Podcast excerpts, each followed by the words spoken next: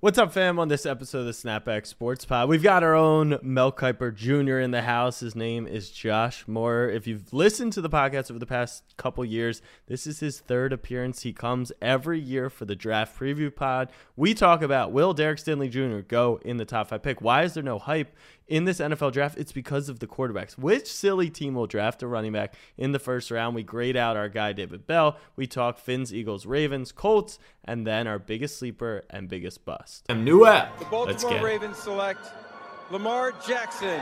I'm a Raven. It's on all year, every year. Jackson takes it himself. Oh, he broke his ankles.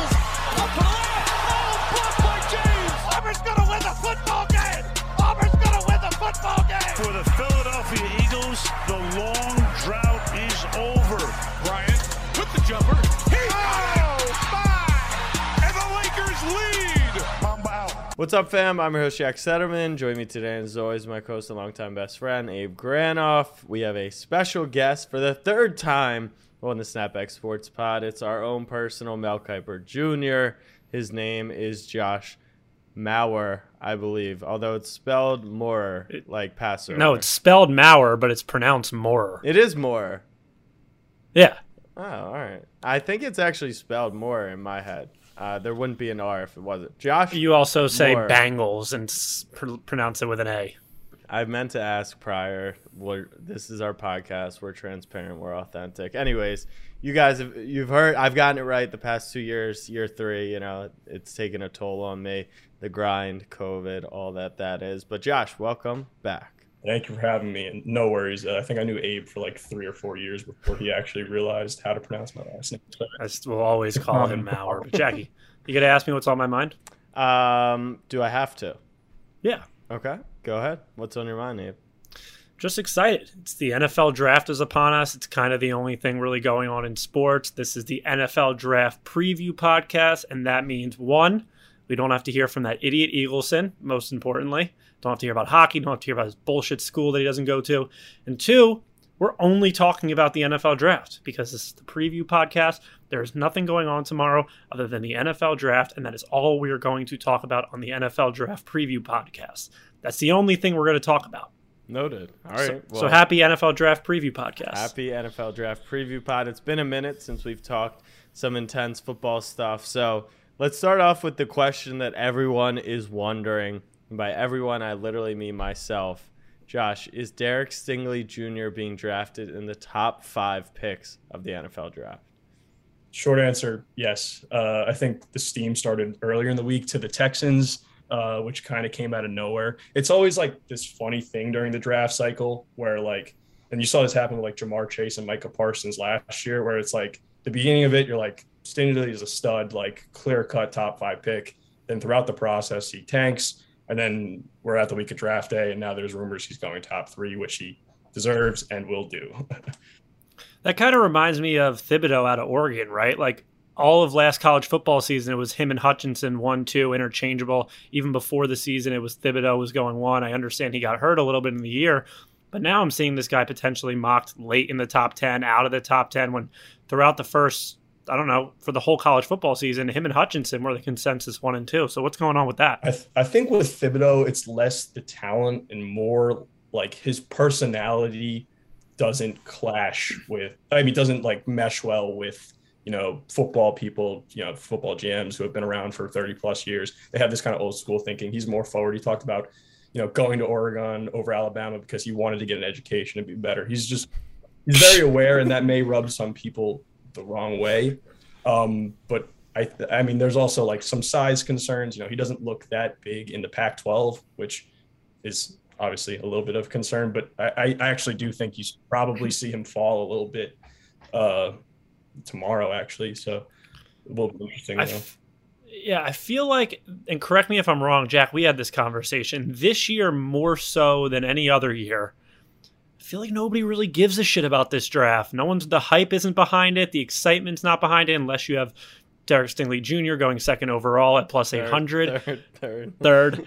Um, but yeah, I just feel like this year is it attributed to the quarterbacks? Is it attributed to the NBA playoffs going on in the middle of the draft? What's going on? Or am I crazy in that it's just the same as it is every year? I just feel like this year, out of all years, my Eagles have two first round picks, and I just like don't really. I haven't really been keeping up with it. Like it doesn't seem like the hype's there. What do you feel that same way? Yeah.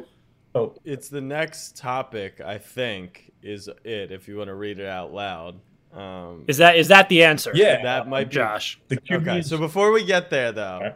So for everyone who who doesn't see the show notes, it says QBs are ass, which this draft class, their quarterbacks are terrible, and Josh is going to elaborate. I want to stay with so just to give everyone an inside scoop and understanding, I got a note from a friend, one of Abe's friends as well, that a friend of a friend had Eh, had intel at Houston that they were going to target Stingley. One of those, he said, she said. But the reason, and so I bet a lot of money that Stingley's going to be a top five pick.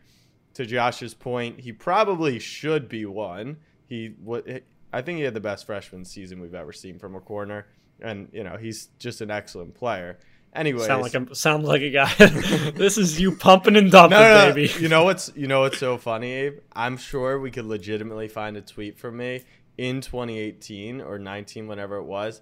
Like Stingley was he was absolute the one mistake he made that year. He was looking at the sideline and he got burned by which which wideout was it, Josh, in that Alabama game? I mean, there's so Pick one. many. That's the problem. Yeah, even DeVonta Pick one. Like, Yeah. Probably DeVonta. Yeah, but he was he looks to the sideline because he's looking at a play call, and that's the only play he gets burned on. Anyways, the reason why I want to be on this topic, and because we were talking about pre-show, is I tweet that out. You know, they gave me a blue check mark for some silly reason, um, and Wow, you've been utilizing that to the best of your ability, Right. providing the news to the people. sourcing. And so I don't think I moved a ton of betting action, but Stingley's now actually the favorite to go number three. And you were saying, Josh, that NFL GMs actually use the public, maybe not NFL Twitter, but they use mock drafts. So, like, is there a chance that my friend's friend, who may or may not actually be connected to Houston's front office, actually like turned the entire process on its head? Like, is that possible? like I, I mean, I could see it. Uh, they're mostly mocking, just like mocking to be prepared for every outcome. I don't know if they're necessarily doing it, you know, just with a specific player in mind, um, or just to kind of see what would happen if they could move back for that player. I think it's just to kind of do all due diligence. But uh, yeah, there was a GM in our conversation, in our weekly conversation that we had, that was talking about how you know one year he decided he wanted to play through every scenario and that included asking you know the support staff in the building to find mocks from random people online you know uh, probably josh norris and you know who even knows i think this was too early for you know the king josh norris and uh, his crusade right now but um and and they they use them to try to predict every outcome it kind of just goes to show how much effort is being put in how much effort is being put into these players who are being picked and these millions of dollars of investments. So it's just kind of crazy to think. So is Jack right? Is the fact that the quarterbacks are just ass the reason that nobody the hype around this draft isn't as much as it's been in previous years? Yeah, I think it's really hard to sell a draft with like no QBs and nothing to go with. And I think the NFL media who was covering this draft kind of let the cat out of the bag too early with how bad the QBs are. And they were kind of trying to save it in the little in the middle to bring some attention back. Like, oh, they're not that, you know, as bad. But it's like, yeah, if you don't have the five QBs going in the top 15 like last year. And, you know, like, mm-hmm. is it Mac Jones or is it Trey Lance? Like, intrigue at three, like, people stop caring. And it's also like harder to care because, you know, people may or not be like that motivated to care about the Texans pick. And I think that was part of the reason why you're, I don't, I don't know how your tweet didn't gain more traction. Like, I saw it early. I was like, okay, this is going around now. Blue check mark. Like, this is going to blow up. Like, oh, that got that got around Jack. No, I don't no, know. It I, didn't. I, I well, thought it would get like get more traction. because look, I could we could come out and craft one right now that would essentially lock him to Houston, but at the moment, the way I was reporting on it was that the Reporting, the, nice. The rumors were that he's being targeted at three, and he- look at that. It was actually like a little Rebellion, which is a little disgusting, but Yeah. yeah, we could have we could have set that on fire if we had to. But speaking on the quarterbacks, the over unders two and a half for QBs to go in the first round. Is that just because like quarterback is king, or like should we be hammering that it won't be two in the first round? So yeah, I, I, told myself throughout this whole process, probably for months, like I don't care if it's a bad quarterback class, I'm still going to take the over on quarterbacks. And now we've gotten close to the draft day, and it kind of seems like no one's really going to make that major move up for a quarterback. And actually, like the Panthers might just move down out of six in order to rationalize like taking Pickett because like taking him at six is like inexcusable. 16, I guess you can pass off. But like, uh, you just see a lot of that right now. I don't know.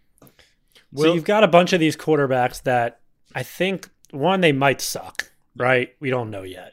Two, the bigger names, Malik Willis, Kenny Pickett, didn't go to the biggest schools. You've got a Pitt, you've got a Liberty, you've got Sam Howell from UNC, who was the talk of the town earlier, like during the college football season. What? How do you grade these quarterbacks? Who do you think are there any good quarter? Like you can't tell me not a single quarterback from this draft is going to be a good football player. Like that's just not how it no, works. It could. It could. When's the last time that's happened? Where there hasn't been one good quarterback drafted? Probably, I think.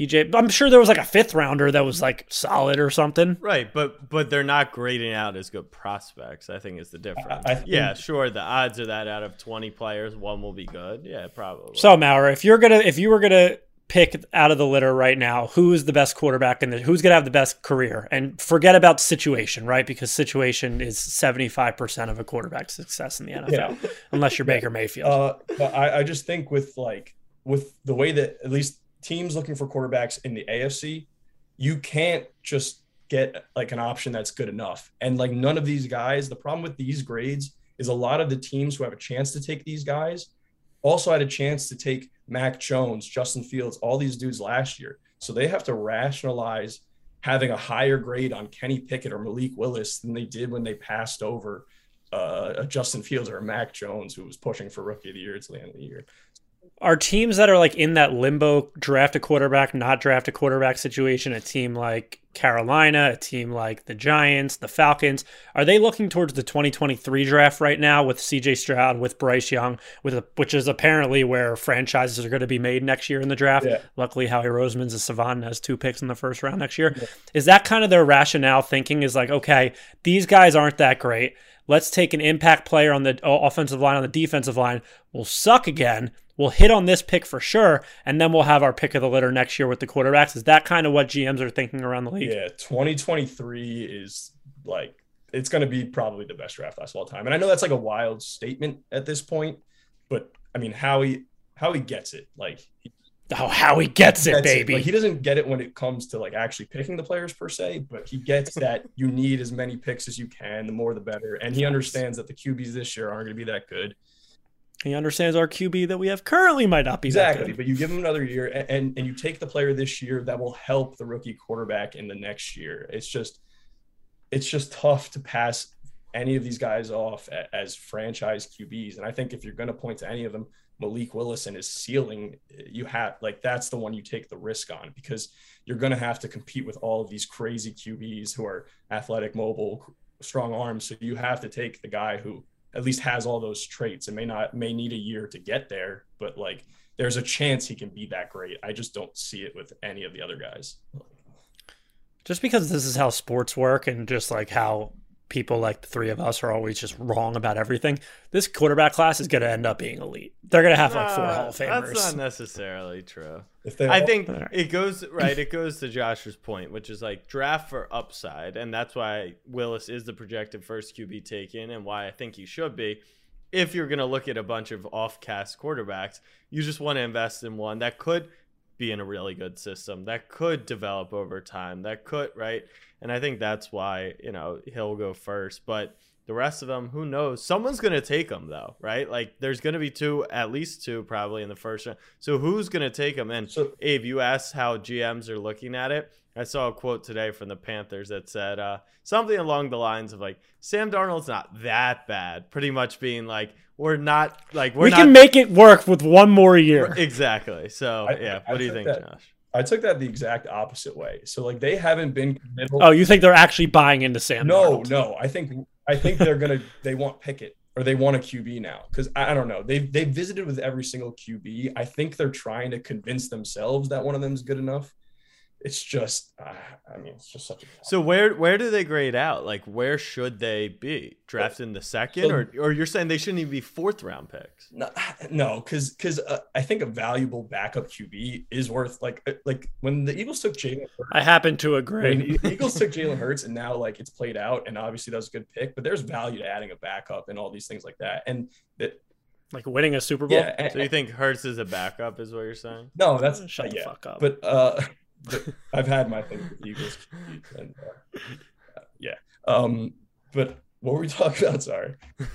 All the only thing Just my- just what do you, Panthers no, and- what do you grade? Hope. No, what do you grade like some of these guys? Second rounders, third rounders? No, I, I I think no one is ready to start day one. So, and I, and I think then it's like, what do you value that at? Certain teams would still value that as a first round grade because obviously you're not drafting a quarterback for one year. Like that's just short sighted and stupid unless you're the Colts trading for Carson Wentz.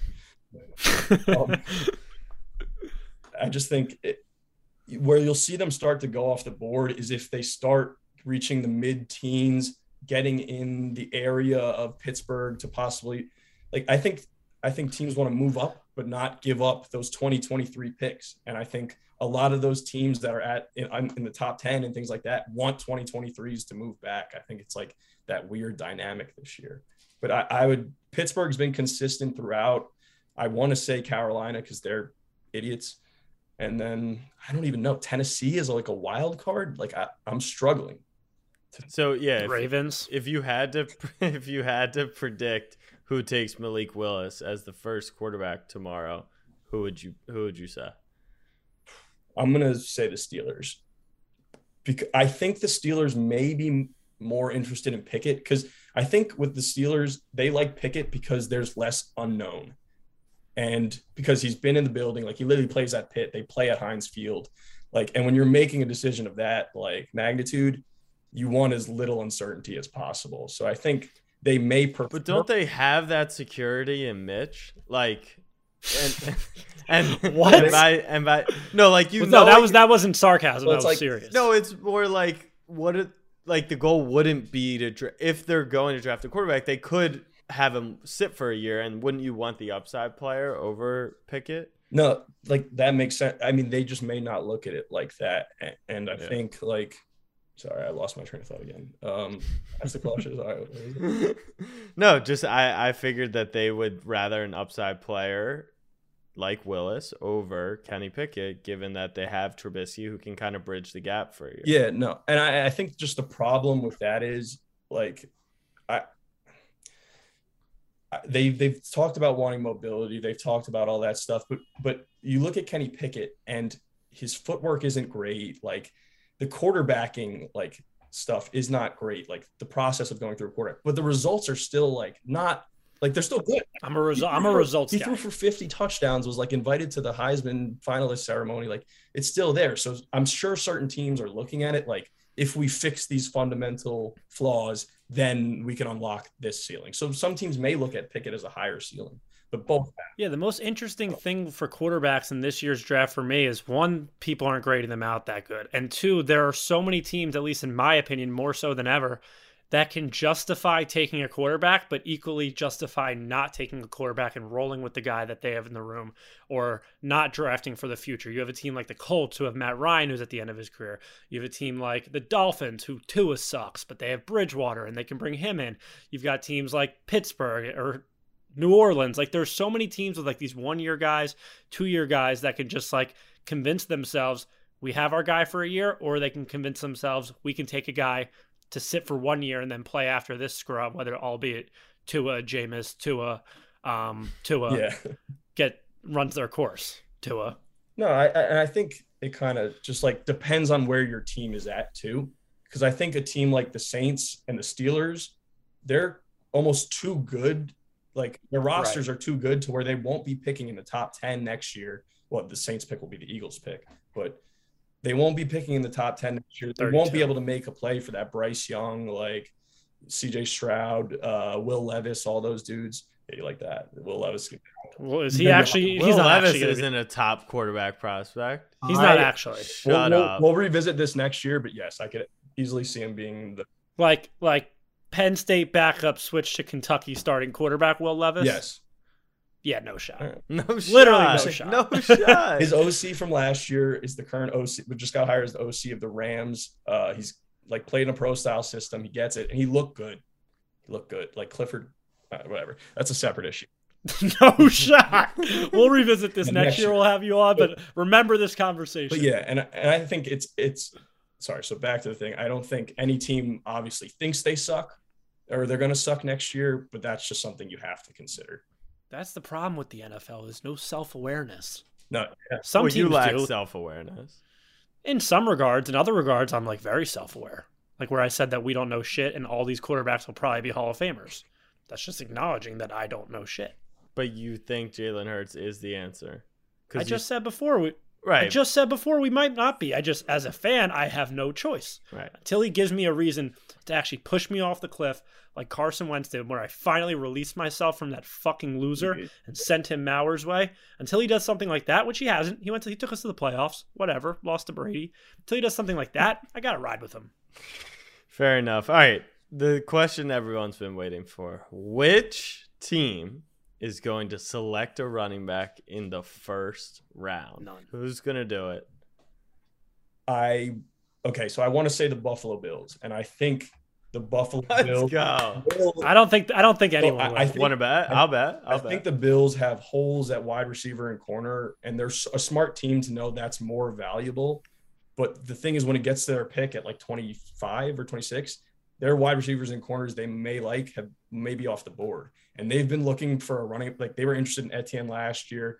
They, tr- they Mm. tried to sign McKissic this year. They want a dual threat running back. They don't like Singletary and Moss very much, even though Singletary I thought looked great in like the final stretch and in the playoffs. But they've been like looking for a back for two years. And Breece Hall is one of those like side. oh yeah, say one of those- that name, baby. one of those size- Breece Hall to the Bills. He's one of those size speed guys like Jonathan Taylor and like Derrick Henry. When you look at their RAS, like their relative athletic score, it's like insane. And any other class, they'd probably be a first round pick. It's just for some reason the hype's not there. And then we all For some reason, they're learning. They're learning. The GMs are learning. But the Buffalo Bills, who are one play away from the AFC Championship and probably from winning the Super Bowl, think, you know what? If we just had our stud running back, we don't need to shore up any other spots. Let's go get Breece. It's it's such a lock. I will say the Bills are a smart org, so there is a chance, but they are probably gonna take him, and the fantasy nerds are gonna fucking love it. He's gonna go in the Yep. first round. He's gonna Yep. crush two, and then they're gonna get to the playoffs, and like someone's gonna throw at their second string corner, and they're literally gonna lose in the AFC divisional round again. I cannot This wait. seems a little amazing. bit personal, but if you're the Not. Bills, you can No, either, no, no, not you can either draft Breece Hall in the first round, or you can trade a fucking fourth for Saquon. That's what I was Right. about to say. It's like it's like a no brainer. But I, but Jack, okay, so maybe teams are learning, right? It could be that the running backs are asked this year. It could be that their GMs are actually listening to this podcast and that running backs don't matter. You're starting, Jack. I'm talking to you, and I know Mauer's catch on to this because Mauer was the original running backs don't matter No, guy. no. But I'm starting, Jack. You're saying that wide receivers don't matter. Mm. Talk to me. This is first not is true, to Jack, and then true. this is a two, no. Listen, this is a two part question. First to Jack, first to Mauer. You're starting to say wide receivers. Sorry, wide receivers are becoming the new running backs, but that meant that drafting running backs is dumb high up. I assume you don't feel the same about drafting receivers. Not at all. It's quite the opposite. Yeah, when it's the paying these extreme wide receiver extensions, I don't believe that having a wide receiver with a cap hit of thirty million dollars a year will be With a quarterback of Tua, will be sustainable. I'll go even further to say if you plan on giving up two first round picks for the right to sign a wide receiver to a $30 million cap hit, your GM needs to be decapitated. you are you are the Jets. you are the Jets. No, the Dolphins gave up picks to sign Hill too. So it's like that's where no, I all I would do would be draft wideouts. Like even the Ravens, who we won't have to pay Hollywood the big number that all these guys are getting. Like you just gotta better move- fucking hope not. No, you just getting the big you, number. Yeah, you just you just got to move on and you just replenish through the draft or you get these second stringers or third stringer like that that's to I think that's the direction we had. Right. Yeah, now- but at the same time, like Jack, you can go back in, in history and look at like the running backs, the RB ones of Super Bowl champions. If you go back and look at the wide receiver ones, chances are a lot of them have. but they've never had they've never had salaries like this. This is getting insane. Like the contract. the cap's going up. Is that not, isn't the cap going up? Cap's what always they going up. Cap doesn't exist. that is what. The, all right, Josh, what's your opinion on this? No, I think it's just more of kind of a supply thing when it comes to the draft. Like there are just so many receivers, and every single I think every single team, and probably like the top, maybe when you get to the Jets, ten, kind of wants to wait till the second round because like why not grab you know that pro like that top guy Jahan Dotson. and then get one of those fall off wide receiver like like round one wide receivers in the second round. I think that's just like more where people are going towards, and I think the overall point of like wide receivers not mattering. I think I don't. I, No, they matter a lot. they matter, Like, but it's a passing. we're league. getting to the point like we're in the seven on seven era of like football where every single kid from like 13 years old is running routes like like we're just in an era It's like where the three point shooting in the NBA. yeah, they're It's nasty. Steph Exactly. Curry. They're it's going to become like just natural where we're churning out all these productive playmaking wide receivers, you know, all this stuff. So I just think And and once again, another major distinction between the wide receivers don't matter. That's not the take. It's that giving up picks to sign them to you know twelve percent of your cap makes no sense. You still do have to get open as a wide receiver. Like some of it is scheme, and Andy Reid will get you open. Yeah, you don't have to get open as a running back. running back. Like you to run through that damn hole. And sure, there's players better than others at doing it, but not for the gap that it takes. Like man to man, you cannot guard Justin Jefferson. You know, to be a successful running back, we've seen it. Like you can put a game plan in place to stop that player because it's so many moving pieces. what I will say in defense of running backs real quick is that Oh, we're gonna have to No, close no, the no, show no, no. I'm just I'm not the one wide the one wide receiver they asked to do running back things has demanded a trade because he doesn't want to do running back things because it's taking a toll on their body. So I'm just Yeah. I don't know if the wide receivers can do what the running backs do. No, they can't, and that's exactly why you don't draft running backs No, in yeah, the first round. reason. Yeah. or sign them to extension. I it's great. I'm glad that GMs are finally looking at mock drafts because those nerds probably do put in more work. Like I know Josh Norris, he's the biggest draft nerd ever. Like he is grinding right now, probably more than the GMs even do. And so for them to listen now, Well, that's what GMs do. They have everyone do their bitch work. right. But now that If I was a GM, I would just live on fucking Twitter. Like live. you can find out everything there. Like, You don't need to do this, whatever the hell just came out of his mouth, the RAS test, the risk test, whatever the hell. Just go on Twitter. That is on Twitter. Where do you think I got that from? I'm not calculating don't- myself. You You got a Tweets it whiteboard out. over there. I don't know Some what the dude hell's on that out. thing. All right, a hundred dollar giveaway on Twitter if the Bills draft Breece Hall because that's gonna be fucking electric. I cannot wait. All right, so we had our guy David Bell on the podcast, wide receiver from Purdue. I agree. I think he's a stud, but we need to get the official draft breakdown on him. You can say mean things, nice things. You need to be your honest self. This is part of the job, Josh. Let us hear it. You know, I, I I think he sucks, and I think no one should take him and let him stay in Indianapolis and play for the. Uh, no, I think I think he's a really good player. Unfortunately, he had a, a little bit of a underwhelming combine, I guess. Uh, didn't hit the numbers he would like to, but you watch the kid on tape, and I mean, you don't even need to watch the kid on tape. Actually, just go look up a stat line from a single any game. I promise you, it says 11 to 15 catches, 200 plus yards, and three TDs. The, kid was like a one man offense for Purdue and can kind of work anywhere. I think he projects best as like a power slot in the NFL. I don't know if he necessarily wants to go over the middle and do that, but I, I think he's just going to be a productive, solid wide receiver in the NFL for a long time. And I don't really think people should get too caught up on those combine numbers. So for a lot of people that just play Madden or they just bet blindly, um, give a NFL current NFL wide receiver player comp for David Bell. That's see, like I don't know how he. He's he's one of one, baby. He's one of one. Make him an NFT, and I'll I'm buy trying. I'm trying to think of you know a good power slots to relate him to. I, I I don't think they asked him to block much on on at Purdue, but I would say Zach Pascal uh, from who's now on the Birds. Uh, from Philadelphia. and, baby. people will scoff at that, but that is an underrated player. That's a him. solid player. He's he was quality in Indianapolis before Carson Wentz was his QB. I think he led the Colts in receiving with Philip Rivers. He's a quality player. He's a gamer, tough. Will go over the middle and make catches.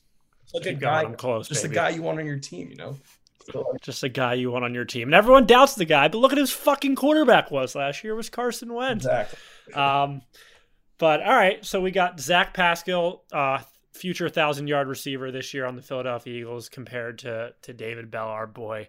All right, we got our three teams. We Hold got on. Jack. And I'm now re- realizing that if we're gonna make Eagleson sit around, we'll let him chat at the very, very end. So we're bumping this down. We'll go sleeper bust Perfect. first. Perfect. Yeah, we we need to hold him off as long as we can. Biggest sleeper in the 2022 NFL draft. So for me, I would probably say Leo Chenal, a linebacker out of Wisconsin. And I know that's gonna a little off the grid. I think probably either him or Chad Muma, the linebacker from Wyoming. So th- Are these first round these, guys are, that you're these are like second I- round guys. The second round backers are honestly better than the ones who are going in the first this year. Um, but these are t- just two guys who are gonna like probably be drafted in the second. Like they don't have they're not they are freak athletes. They tested like freaks, but they don't So so my guy Kevin Walsh on TikTok, big NFL TikToker, literally today doing some linebacker scouting, and this Leo Chenal guy is being slept on. So athletic, run defender. I think has Micah Parsons type ability. Thoughts on that? Yeah, no, he doesn't have. I see. I'm high on him, but he doesn't have the flexibility like like Larson does. Like he tested well, but like, and he can blitz too. Like that's part of his package. The the Wisconsin linebacker blitz so well, but no, Micah Parsons. All right. What about what about Chad Muma? Chad Muma's uh, the Wyoming linebacker, just like another guy. Kind of, I don't know. This may be a, an old comp, but he's good. He's really good in pass coverage. Uh, kind of flies around, does everything. Uh, I'm. Tr- I want to say Wilson on uh, Cincinnati, but I, I think that's unfair because he also played at Wyoming. So Mm. so I'm kind of just connecting the two, but they do play very well. They're just gamer linebackers. All right. So Chenal's your guy. Chenal's my guy. Yeah. Who do you think Offensive gets guy? him? Like more flash than that. Yeah. I can- give us a little flash. I, Alright, I yeah, have a, yeah. I have a I have a question on top of the the sleeper pick, and this isn't necessarily who the biggest bust is, right? I want to frame this question as who is the the Cle- Clelin Ferrell of this draft, where it's just like what, how the fuck, why the fuck, wherever he's going this early. I'm seeing Jermaine Johnson out of Florida State. He's popping up out of nowhere. Who is the Clelin Ferrell of this draft? like going high out of nowhere or just flop. with the combination of going too high, going where he wasn't mocked, and then inevitably pretty much sucking.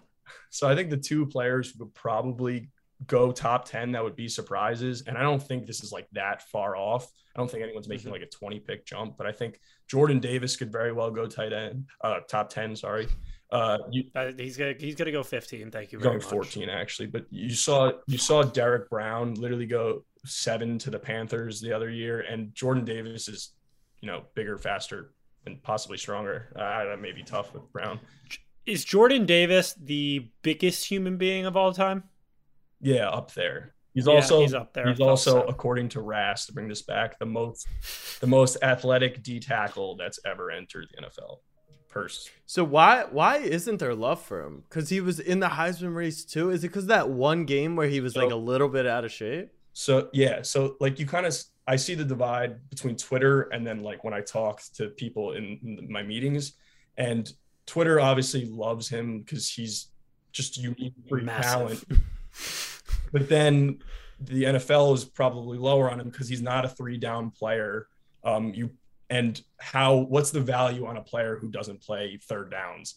And third downs are like the key thing in the NFL, so that would probably drop him off of ton of boards. I think in a down year, a player who's maybe the best, you know, first and second down player, it should obviously be a top 10 pick. So he can't play the first two downs because he doesn't have the oxygen levels, or he's just not a pass rusher or So, useful. so I think part of it was conditioning. Part of it was Georgia has like so many guys, so many five star Yeah. recruits. Just It's third and long every why, time. put- why exactly why put a tired Jordan Davis in when you can just put in the next five star recruit like you have to at, with fresh legs to rush the passer. Like that Georgia D line is so crazy that Jermaine Johnson, who was a, maybe a top five pick, had to transfer from Georgia to go to Florida State just to get playing time. I didn't even hear Walker's name, and now he's gonna go. I was gonna say, speaking of that Georgia D line, what the fuck's going on with the first overall pick? Yeah, my guy. Um, so Can't believe I didn't. I I had it, snapback fam. yeah, I botched. I had insight on the first overall pick over maybe a month or two months ago when Travon Walker was literally plus 3,000 to go first overall. And I botched. I botched. That's on me. So, what's going on with the first overall pick? yeah. So I think that's probably the best storyline of the draft. Like if you if you add in like the relationship aspect on the back end of Baalke versus Jim Harbaugh, which I think is like a real reason why Aiden Hutchinson might not go one, is because Baalke hates Jim Harbaugh. Why? they worked together in San Francisco. Things didn't end well there. Um, there's definitely been animosity since. I know Baalke probably wants to make him look stupid for saying at the Heisman ceremony he's going to be the number one overall pick. Last year, uh, Jim Harbaugh stole Denard Robinson and a couple other players off the Jaguars staff to the Michigan staff. There's like Denard and I, Robinson. I know, and I know you don't make name. the number one overall pick based off that, but I think If you're the Jags, in the back, you're a bad yeah, in organization. the back of No, what do you mean? This is just becoming more and more like our podcast. It's petty. It's all based off Twitter facts. No, like- but what I'm saying is like Aiden Hutchinson could be the number one overall pick, and the Jags very well know that, and they're doing it out of pettiness. But at the end of the day, bad organizations do dumb things. No, yeah. like draft running backs. and that's just like a theory. I think it's probably arm length and projection. You know, you hear like the Neil. Arm length. All, That's all- a this thing. shit is so All crazy. arm The- the- the- uh, you got people will like laugh at it, but like measurables are like a real thing that are like harped on like crazy in the NFL.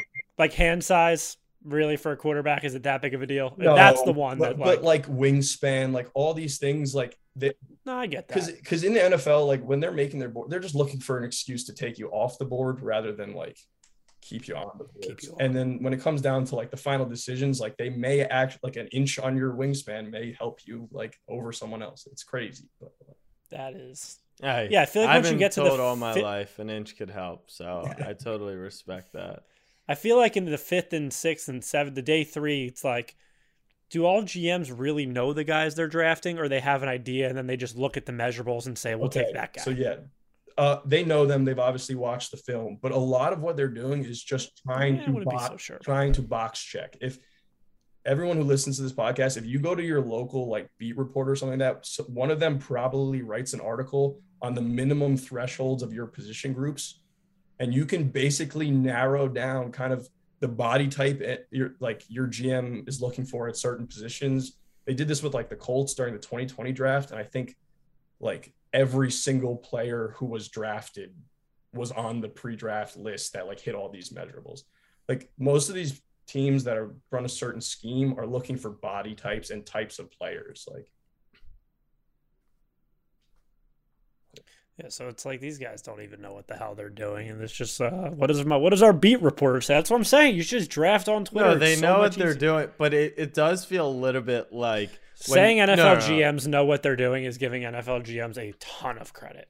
No, it's like the good GMs look at the statistic before March Madness, where it's like the only teams that have ever won the national championship are top eight in offense and top 12 in defensive efficiency. And here's those options. And then there's idiots like me who is like, well, Purdue's not in there, but this is the year that That, boy, mold- nice watch. that right that that mold's going to break and so if you continue to draft within those measurables that key for good success then you're successful over time which is why teams like the ravens and the eagles it's rare that those two teams are lumped together in a positive note on this podcast but they understand the more picks that you take and then the more picks you take that consider those measurables the more positive you're going to be. But you know what's crazy is the outlier is the only thing that really matters at the end of the day is like we hit on Lamar and you guys aren't done with Hurts, but like that's the difference. You do have to make that risk every once in a while, and sometimes they pay off, sometimes they don't. You're right, but the, in the same breath, it's like that is true, right? Like the be, the better the chances you give to have impact players on rookie contracts are going to aid your team, and the better. Then you have a team like the Rams, who will not be present in Las Vegas this weekend and they just won a Super Bowl. So it's like that's an anomaly and you see kind of teams that are going that route. You saw it with the Bucks a few years ago with Brady and everything. You're seeing these teams go all in Broncos with Russell Wilson.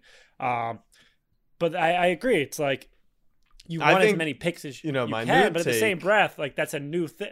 Your new th- take is what picks don't matter. I've always thought picks in both sports are extremely overvalued. Well, they're lottery especially- tickets. es- No, no, no. All right, so that's one factor. Two, second factor is you got to pay them eventually, right? So you you're only benefiting from uh, drafting a player for X amount of years, and then especially when it comes The to like, window, the more- window, baby. Exactly, but more so in the NBA than the NFL. I think is like this player empowerment era.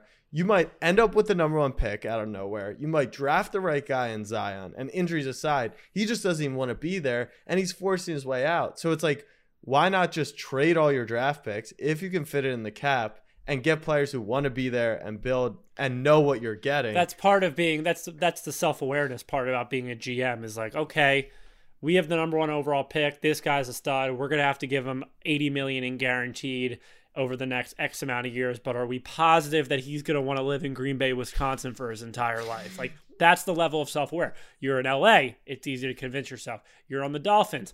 It's easy to convince yourself to live there until you realize that two is the quarterback, and then you ask yourself out.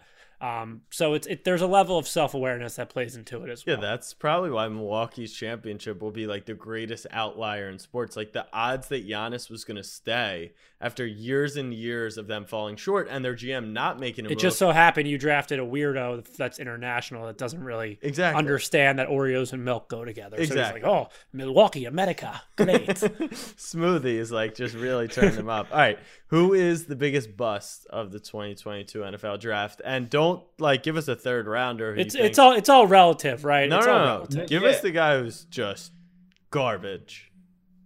Yeah, okay. So I'm gonna say Aiden Hutchinson. Why not?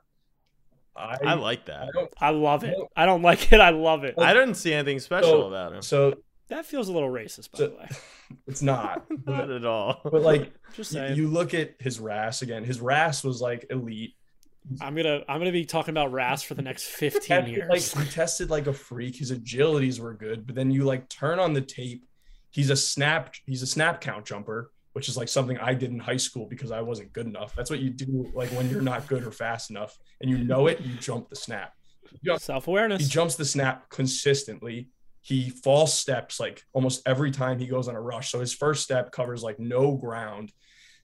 A lot like like if you look back at like his sack tape, like a lot of it was on like quick game screams that were messed up by like Penn State. Like just to me, I just don't see like I see a good force player maybe, but I just don't see the bend it takes to be an elite pass rusher, a 10 sack guy. Like I just Yeah, so my player comp for him, it sounds like based off that description is Derek Barnett. But why don't you give a, a player? And you're not going to say this guy. You're not saying this guy's going to be out of the league in three years. You're just saying to be the first or second overall pick, relatively speaking, the value isn't there. So who is your player comp for Aiden Hutchinson? Yeah, it's so tough because like he's big and tall, but he doesn't play like he just doesn't. There's no pop. So like I want to give like a first round comparison or like something good, like a Eric Armstead, a guy who's like long and was originally drafted maybe play on this outside and kind of moved in a little bit, but like just it's hard. Like player comps are so hard because I just feel like it oversimplifies anything.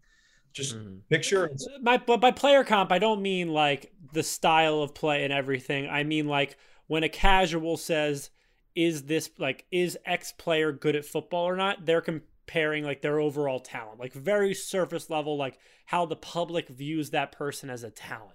Player comp. Don't you don't need to tell me about what his bend is like and his first step and his Sorry, shit like that. Just like the surface level player comp of like strictly talent on the defensive line. Okay, so yeah, I would say maybe a Bud Dupree. Like if he really wants to play with his helmet and kind of just say, I don't really have like bend, I don't have much. I'm just gonna throw my helmet. into the offensive line and run in front of me as hard as I can and try to like move. Are you talking about Myles Garrett right now? Like, because he oh. plays with this helmet. Football talk is so great because you have stuff like Mauer's talking about his first step, his bend, his ras, and then he's just like, some guys just play with their helmet. Like it's dope. so I- I- perfect how it's it's the perfect balance of nerds and just like Football. put your head in their chest. Well, I, football. I worked a job at the NFL where I was tracking like helmet impacts for them as part of the job, and as like part of the CTE. yeah, like, well, yes, but the player health and safety work research we were doing, and Bud Dupree's name fills up like half the list. So I worried, I Uh, worried for, yeah. Okay. All right. All right. I like it. I think. All right. Is the before we go to our, each of our individual I'm going to be. I, by the way, just so you guys know, I'm going to be hammering for the next four years that Aiden. I, I'm going to be so blindly hammering this take that Aiden Hutchinson sucks. No, no, no. I I think it's a great take. I saw it on the tape, and by tape I mean like I just never. Twitter. I no, not I didn't watch any tape. Just from watching the games, like he was Yeah, never so nothing he did impressed you that much. exactly, and that's tape to me. And Yeah.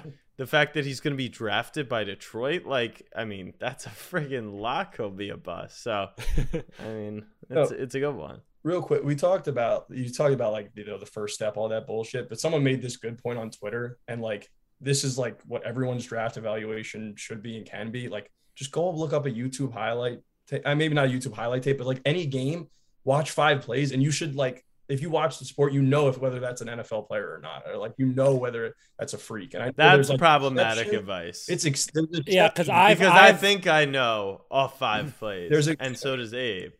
No, the thing with me is I watch when I used this year less than any other year, but I used to love watching YouTube on the NFL for NFL draft. I've never seen a bad player on YouTube. never. Everyone is sick. yeah i didn't like, Like I think genuinely, genuinely, I'll never forget this. Corey Davis, what do you go? Western Michigan, right? fourth overall I thought that guy was going to be Jerry Rice on steroids. I remember watching his props, tape and. I remember watching his tape in in college on YouTube, running to my friends' room like this guy is a fucking alien. Corey Davis. And to this day I still think he's going to be a stud from those YouTube videos. To be fair, Ryan Tannehill and Zach Wilson, like he hasn't really gotten his uh, QB one. Go, I'll say, you know, I can probably still have the video saved. This Corey Davis video makes him look like Megatron. So does the fact that I identified JMO as the guy, and now he's going to be drafted probably maybe as wide receiver one, like that gives me credence to just do that stuff like that. yeah that, definitely Okay. because like So any more validation like you need like that's i don't know. I feel like that's just for like the birds on twitter. Like if you think that Right, boy so is nice? this- that boy is nice like. Exactly and that i'm glad that you that was a good intro into my next question is we're going to talk about our three teams the eagles ravens and dolphins. I'm just going to start with the eagles since you brought up jmo uh, the sun came up today and the eagles are looking to draft a receiver this year. You got jmo who tore his acl at the end of last year um, you've got olave you've got wilson you've got drake london which you know what I, you know what drake london can be great can be sick it's so simple to me with these guys. Did they go to Alabama? Did they go to Georgia? Maybe I'm scarred from Pac 12 receivers. Okay. Maybe that's it. But I like, think this is different, Abe. Drake London and he name. played for USC in LA. That's a little different than like Joe Monte Jalen Reagor. Jalen Reagor, which you know that's not the Pac-12, right? Um, Jalen Big Reagor, 12 still a shit conference. who played in you know in Oregon, that's different. Drake London, like Champagne Papi, capital of England, Okay. in LA. right. Okay. Anyway, It's a sick name. let's go with these wide receivers. Are the Eagles taking one? Who are they taking? Who's the best? Who's not that good? Give me the whole spiel. yeah so i think i mentioned a little bit earlier i think wide receivers will fall a little bit and unfortunately Because I've been saying we might have to trade up for a guy. yeah and i think trade up now for the eagles i think they're they howie's probably gauged it and he realized he doesn't need to move Kyle Hamilton. move that far up, probably into like the low tens like area to get the wide receiver he wants. Drake London kind of seems like a Howie guy just because he's Because he sucks. he's well, he's a big contested catch guy. He's You, done that you call a spade a spade, Josh. He's done that with Reagor. He's done that with Jay Jaw. And Tight end and now. I have been pushing the Drake London to the Eagles narrative for a while, but like the problem with you these- hate the Eagles. with these contested catch wide receivers is like you have to figure out like are they making contested catches because they can't fucking separate, or are they making contested catches because they're good and like they're like a former basketball player who. Like, Yeah, I've seen Chris Olave jump 15 feet in the air and snag a ball out of the air. No, yeah, Chris, Chris Olave is good. Olave is just. I think Olave is going to have the smoothest transition to the NFL of all the receivers, just kind of like instant impact day one. I think where Olave is lacking compared to the rest, and where he may fall, like be second on teams' boards at wide receiver, is his YAC ability, yards after the like catch. Like he had like very I know that one. yeah. I, I like I started explaining. I was like, wait, no, it's not. I know that one. I had Zach Ertz on my team. I know No, YAC. YAC. Um, so like, there, there's concern there. Who who is the consensus wide receiver rankings? Like it's So, so, Drake, Jameson, Olave. Wilson. so it's crazy. There's so many different like flavors of wide receivers. It, So it's like the Jeudy like- Ruggs year, right? yeah, there's like, I just don't. It's hard to. It's all personal preference. It's all flavor. So like, I think, and based off past drafts, like Jameson Williams, the fastest receiver who's stretches the field, you know, need the deep safety to stay on his side. Like those are the guys who go first. Like Henry Ruggs went first. Like those are the guys who go early and change the way defenses play you. So I just think, I think, I think JMO should go first, but some people may value what Garrett Wilson can be or what you know the contested catch ability and YAC ability of Drake London. Even though some of Drake London's like YAC ability, I can't tell if it's just the Pac-12 cornerbacks just being children and terrible, or or he's No, Sidney Jones was really Yeah. good. he's coming on with the Seahawks. Um, but yeah, whether it's that or it's just like he's actually as good as he you know he looks on tape. All right, so Eagles, you do think actually will draft a wide receiver for the 14th consecutive season? Yeah, I, th- I think I Wow. I hope one doesn't fall into their hands. I hope they at least have to give up a fourth, like earn it. But Oh, you're nervous. Yeah, I, I well, it depends on who you want, but I think you could be taking the second wide receiver there. Imagine being scared that the Eagles are going to draft like a good player Well, yeah, I'm I'm not. at the wide receiver position. I'm just no offense to you guys, but after a whole year of just like anything that happened Colts related, just looking under and just seeing an Eagles fan be like, "L, Howie better, Howie fleeced you." Like, oh, Howie fleeced, like everything that Howie happened, Goat like, oh, season oh, at Howie yeah, Goat like season. Colts traded a third.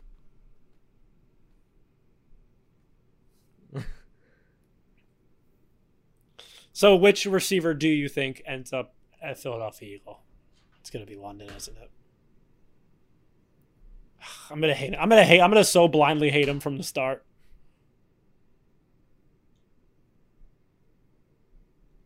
Oh,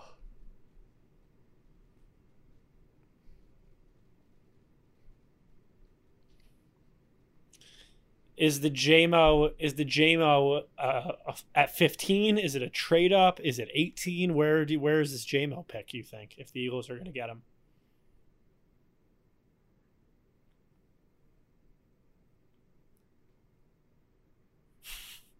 mm, I know, I oh, know, I know, I know.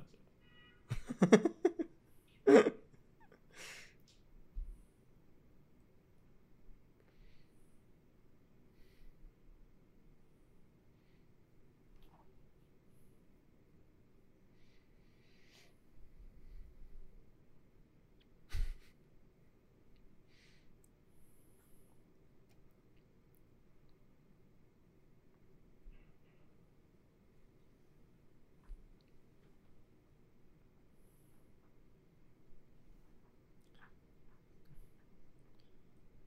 So, additional question at 14, who are the Ravens going to take that's going to be a stud that I think is going to be really good and it's going to piss me off that they take him right before us?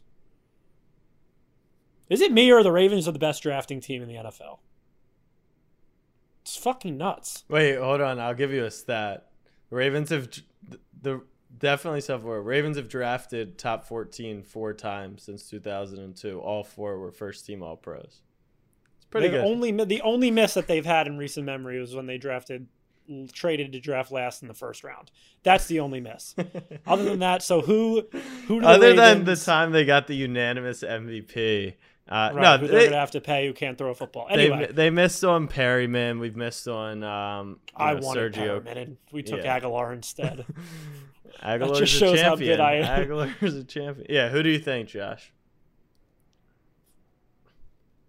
It's gonna be Jordan Davis. It, it probably is.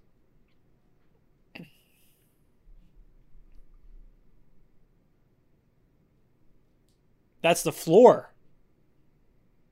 Like It's the absolute no, no, the absolute lowest he would drop, Abe. Yeah, so he's saying 14 to 17.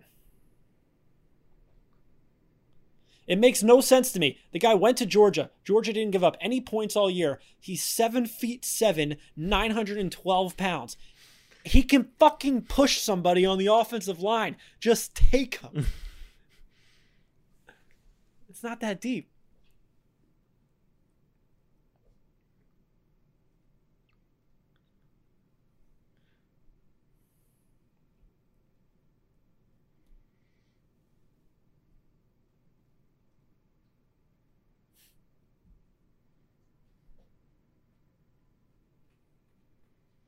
That's a dirty name.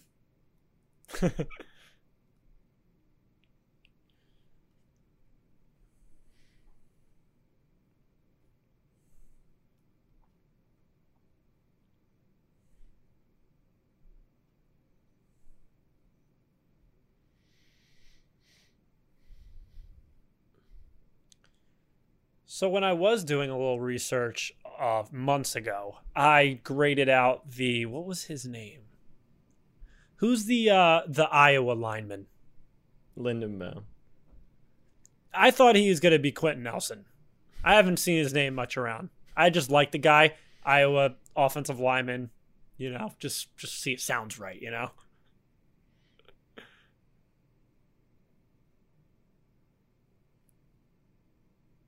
You mean Hall of Fame center?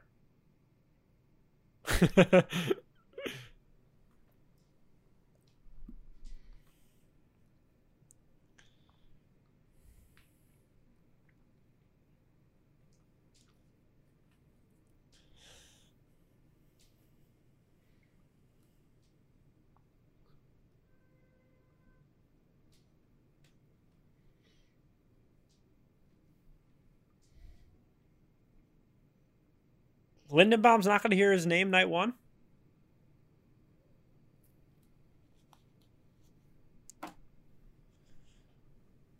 Mark, remember this. Linderbaum, first name? Oh, that makes that's too perfect. Tyler Linderbaum. If that's not an Iowa offensive line, I don't know who is. All pro. Mark it down. That's my prediction of the draft. You have Aiden Hutchinson being a bust. I have Tyler Linderbaum being an all pro lineman. There we go. All right, who's the official pick for the Ravens? That's gonna hurt.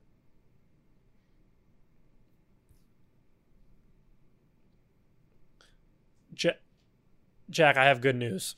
What's that? I just remembered and looked. We don't have to bring an Eagles in because the Dolphins are all in because they don't have Mm, any first round picks this year. That is fucking incredible. You're right. It's just great news. And we're They're not all gonna we're not gonna have Josh break down who they might take in the second or third round. No, so no, we point. don't care about Uh, that. real quick, because we only get you like once a year. Colts traded Carson Wentz for Matt Ryan. People put them in like this contender category. Correct. What am I missing? Because I'm I'm like normally all in on the Colts. I think Matt Ryan is like one of the worst starters in the league right now. Like what you don't think I've- he's worse than Wentz? I think he's on a very similar level, minus maybe some turnovers.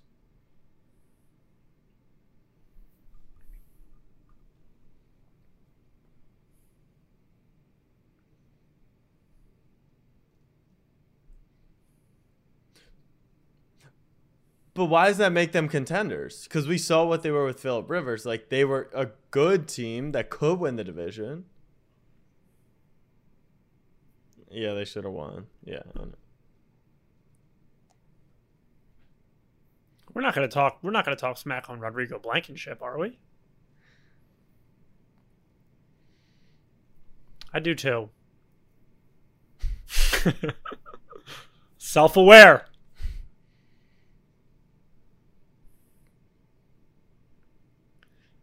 Are they good enough to beat Jacksonville down the stretch?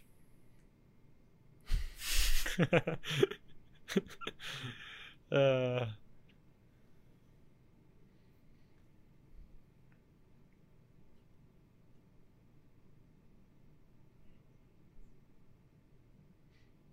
So you're happy.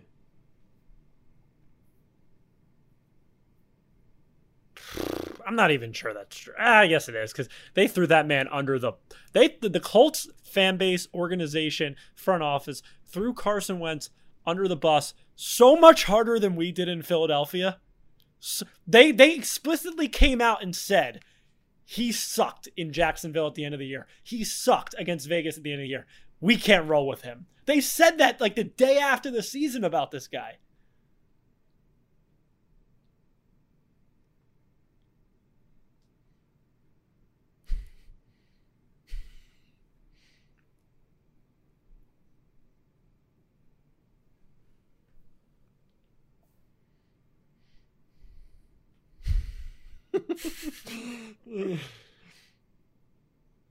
You don't think it was the left-handed touchdown he threw to the opposing team inside of his own end zone? He's ambidextrous. What are you what are you knocking the guy? They can measure his throwing hand, but they also have to measure the other one because he's got two throwing hands. But um, all right, Josh, this has been great. We're gonna let you go in a few, but before we do, uh, Jack released his top five. I believe that was yours on the Instagram, right, Jack? So to to clarify, that was the intern uh, kind of Oh. seeding me with information, which the fifth pick obviously is, will be incorrect, but I'm sure that the top four are accurate. All right, Josh, give us your top five picks in order tomorrow night. To Jacksonville.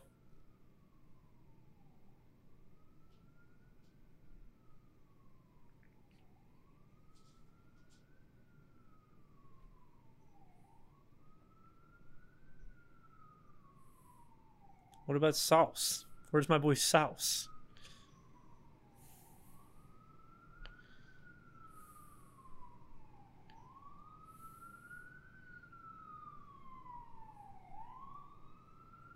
You assume you assume that you're you're assuming they should make the right decision.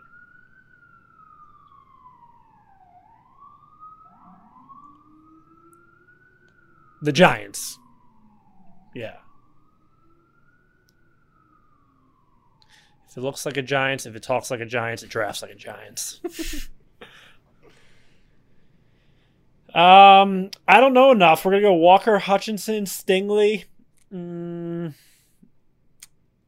Thibodeaux at four to the Jets, and uh, Sauce five. They don't need a corner. I want to trade up the Eagles for Hamilton for Sauce. Our secondary stinks right now. You guys just think in general. Oh, we, we're big sniffers in Philadelphia. No, no pick is safe when Howie's around. We'll trade for anything.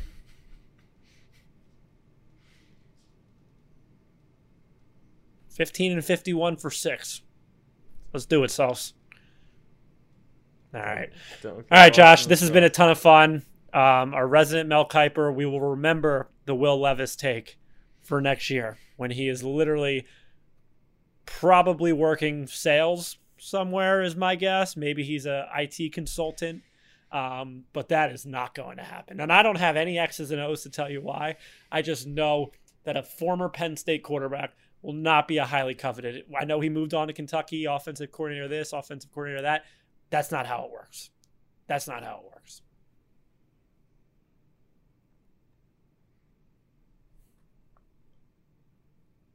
I'll buy you a Yeah, Will I Levis jersey. say, yeah, we got to do some. This this podcast was created on the standard U or a bet of some sort. So make a proposal, Abe, because so you say he's out uh, first round. I think that's a fair. He just said top ten. no, no, no. I know. I think that. All right. So Can I give you? Can I give? I'll give you the lottery. I'll give you the lottery. Yeah. Yeah. All right, we got to think of uh we got to think of a, a I don't want to do the standard you, the standard 100. We'll think of a little wager and we'll uh we'll get it going.